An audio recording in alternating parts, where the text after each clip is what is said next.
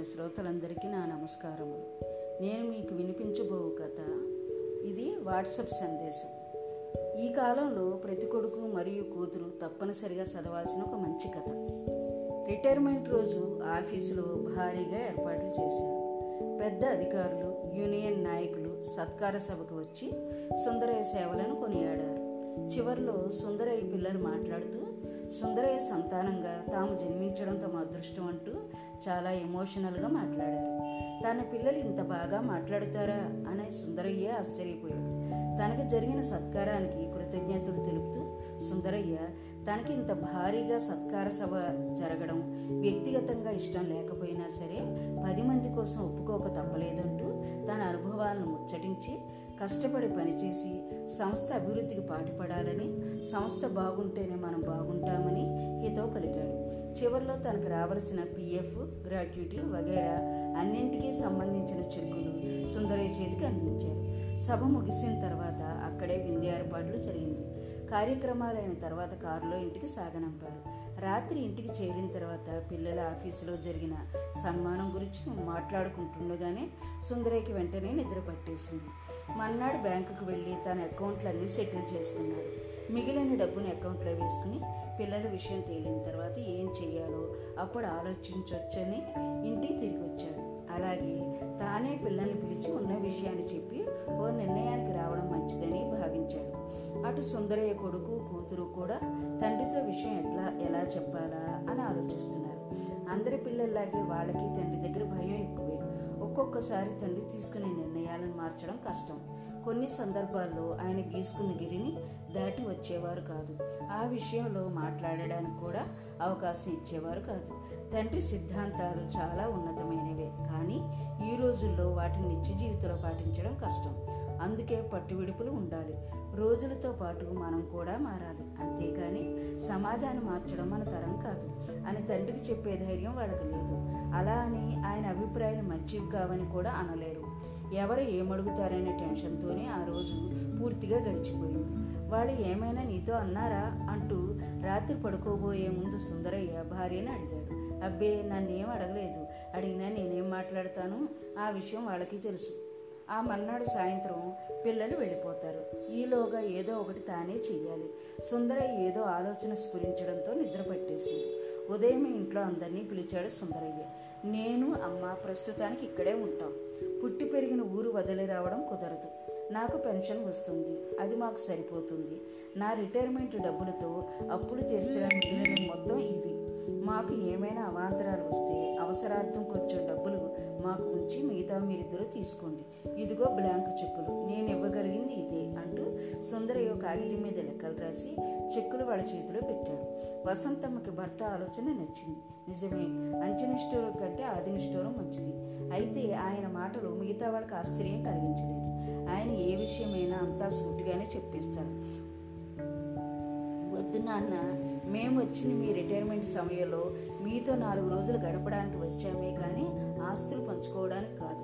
మాకు ఆర్థిక సమస్యలు కానీ అవసరాలు కానీ లేవు. నిజంగా మాకు అవసరమైతే మీ దగ్గర తీసుకోవడానికి మాకు మొహమాటం ఎందుకు ఉంటుంది నాన్నగారు? ఇలాంటి ఆలోచనలు పెట్టుకోకుండా హాయిగా ఉండండి అంటూ అబ్బాయి చెక్కుల్ని తిరిగి తండ్రి చేతిలో పెట్టేశాడు. అంతే ఒక్క నిమిషంలో వాతావరణం చల్లబడిపోయింది. అందరూ విధంగా ఊహలుగానే ఉండిపోయాయి.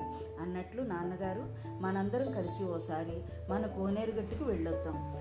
మన పాతిల్లు ఆ వీధి చూసి చాలా కాలమైంది. అన్న కొడుకు మాటలు వినేసరికి సుందరయ్యకి ఆనందం వేసింది. నిజమేరా మేము కూడా గట్టుకు వెళ్ళి చాలా కాలమైంది అంటూ అందరూ బయలుదేరారు. అబ్బా మన వీధి చాలా మారిపోయింది. అవునరా ఈ వీధిలో అందరి ఇల్లు అపార్ట్మెంట్స్కి ఇచ్చేశారు ఒక్క మనం అద్దెకున్న వాళ్ళ ఇల్లే అలా ఉంది. ఈ మధ్య ఇంటి వాడు అమ్మేస్తే ఎవరో కొనుక్కుని రీమోడల్ చేయించారట. మొక్కలు చెట్లు పాడవకుండా అలాగే ఉన్నాయి. ఎవరో మంచివాళ్ళలా ఉన్నారు. ఇంటి స్వరూపాన్ని పాడు చేయకుండా బాగు చేయించారు. బాగుంది. అలా కబుర్లు చెప్పుకుంటూ కోనేరు నాలుగు గట్లు తిరిగి ఇంటికి వచ్చేశారు ఆ రోజు సాయంత్రమే పిల్లల ప్రయాణాలు. ఏమిటో వారం రోజులు ఏడు క్షణాల్లో గడిచిపోయాయి అనుకుంటూ వాడితో పాటు రైల్వే స్టేషన్కి వెళ్ళి వీడుకోలు చెప్పి ఇంటికి వచ్చేశారు సుందరయ్య. వసంతమ్మ ఇంటికొస్తేనే టేబుల్ మీద కవర్ చూసి సుందరయ్య ఆశ్చర్యపోయాడు. నాన్నగారికి అన్న అక్షరాలు చూసి ఆతృతగా కవర్ చింపి చదవసాగాడు. నాన్నగారికి మీ దగ్గర మాట్లాడే ధైర్యం లేక ఈ ఉత్తరం రాస్తున్నాం. మరోలా భావించకండి. మీరు పడ్డ కష్టాలు మేము పడకూడదని మమ్మల్ని చాలా అపురూపంగా పెంచారు. దానికి తోడు మారిన రోజు కాలంతో పాటు మేము కూడా మారిపోయాం. యాంత్రిక యుగంలో ఎన్నో సదుపాయాలను ఏర్పాటు చేసుకుని జీవితాన్ని చాలా సుఖమయం చేసుకున్నాం. కాలంతో పాటు పరుగులు తీస్తున్నాం. కానీ మేము చాలా కోల్పోయాం నాన్నగారు. బాల్యం మాకు తెలియదు. యవనంలో మాకు మంచి అనుభూతులు లేవు. అనుబంధాలు ఆత్మీయతలు అంటే మాకు అర్థం తెలియదు. మేము పరిగెత్తుకుంటూ పాలు తాగుతున్నాం. కానీ నీళ్ళ రుచి తెలియదు. మీ తరం వాళ్ళు గుర్రపు స్వారీ చేసేవారు. మేము పులిస్వారీ చేస్తున్నాం. మీరు జీవితాన్ని కాచి వడపోశారు. మేము జీవితాన్ని నిర్లక్ష్యం చేస్తున్నాం. మీరు పెద్దల మాటలు వినేవారు. మేము కంప్యూటర్ చెప్పినట్లు నడుచుకుంటున్నాం. అమ్మ ఎప్పుడు అంటుంది అలా మేము గోరీలు కట్టుకుని జీవిస్తున్నాం నాన్నగారు. ఒక్క విషయం చెప్పగలం నాన్నగారు. మీ పెంపకంలో లోపం లేదు. మేము పెరిగిన వాతావరణంలో లోపం ఉంది. మా దగ్గర సముద్రం అంత మేధస్సు ఉంది. కానీ ఆ మేధస్సుతో గుగ్గడి నీళ్ళు కూడా తాగలేం. మీ మేధస్సు కోనేరంతే. అయితేనే అదంతా మంచినీళ్ళు ఇవన్నీ ఎందుకు చెప్తున్నానంటే మిమ్మల్ని ఈ రొంపిలోకి లాగదలుచుకోలేదు. మీరు ఎప్పుడు స్వప్నాలలో జీవించలేదు. వాస్తవాలతో జీవనం సాగించారు. మీకు మనుషులతోనే కాదు మీ పుట్టి పెరిగిన నేలతో కూడా బంధాలున్నాయి. చెట్లు పశువులు పక్షులు అన్నిటితో మీకు అనుబంధాలున్నాయి. వీటితో పాటు చివరికి మనం పాతికేళ్ళు అద్దెకున్న ఇంటి మీద కూడా మీకు మమకారం ఉంది. వీటిని వదులుకోలేక ఉద్యోగంలో ప్రమోషన్ తీసుకోకుండా ఉన్న దాంట్లో చాలా సంతృప్తిగా జీవిస్తున్నారు. అందుకే మిమ్ మిమ్మల్ని మీ వాస్తవ జీవితాల నుంచి దూరం చేయడం ఇష్టం లేక మీ అనుబంధాలను తురించడం ఇష్టం లేక మీకు తెలియకుండా ఓ పని చేశాం. అక్క నేను కలిసి మన కోనేరుగట్టులో మన గతంలో ఉన్న ఇంటిని మీ గురించి కొన్నాం. ఈ ఉత్తరంతో పాటు ఉన్న తాళం చెవి ఆ ఇంటిదే. మీరు ఆ ఇంటిలోకి మారి స్వేచ్ఛగా హాయిగా ఉండాలనేదే మా కోరిక. అన్నట్లు ఇంకో అభ్యర్థన కూడా ఉంది నాన్న. త్వరలో మాకు పుట్టే పిల్లల్ని మమ్మల్ని పెంచినట్లు కాకుండా మీరు పెరిగినట్లు పెంచి పెద్ద చేసే బాధ్యతని మీకే అప్పగిస్తున్నాం.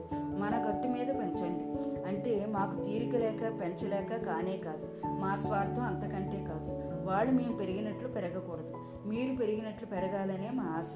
వాళ్ళు యంత్రాలు కాకూడదు. వాడు మనుషులుగానే ఎదగాలి. ఓ విషయం చెప్పనా నాన్న? మీలాంటి వాళ్ళ చేతులలో పిల్లలు పెరగడం భవిష్యత్తులో మనిషి మనుగడకు చాలా అవసరం నాన్న. కాదనరుగా ఇట్లు మీ అమ్మాయి అబ్బాయి. ఉత్తరం చదివిన సుందరయ్య కళ్ళు కోనేరుతో నిండిపోయాయి. ఆ కళ్ళతోనే వసంతమ్మ కళ్ళలో వసంతాన్ని చూశాడు. వంటింట్లో కాకులు పెరట్లో కోయిలలో హడావిడిగా కనిపించాయి. అయ్య కోనేరు మాత్రం ఆనంద బాష్పాలు రాల్చింది కొత్త కొత్త సానుకూల ఆలోచనల్ని రేకెత్తించే ఇలాంటి కథలే ఇప్పుడు మనుషుల్ని నిజమైన మనుషులుగా మార్చడానికి పనికొస్తాయి. ఈ కథ ద్వారా నాకు అర్థమైన అద్భుత విషయం నిజంగా పిల్లలకు ఆస్తుల కంటే మంచి సంస్కారం ఇవ్వడం. నిజమైన సంపద అని ఇలాంటి మంచి కథను మీ అందరితో పంచుకునే అవకాశం ఇచ్చిన మీ అందరికీ హృదయపూర్వక ధన్యవాదములు తెలియజేసుకుంటూ మిమ్మల్ని అందరినీ ఎల్లప్పుడూ అభిమానించేటువంటి మీ అభిమాని సర్వేజన సుఖినోభవంతు నా కథ శాంత విన్నందుకు మీకు నా ధన్యవాదాలు.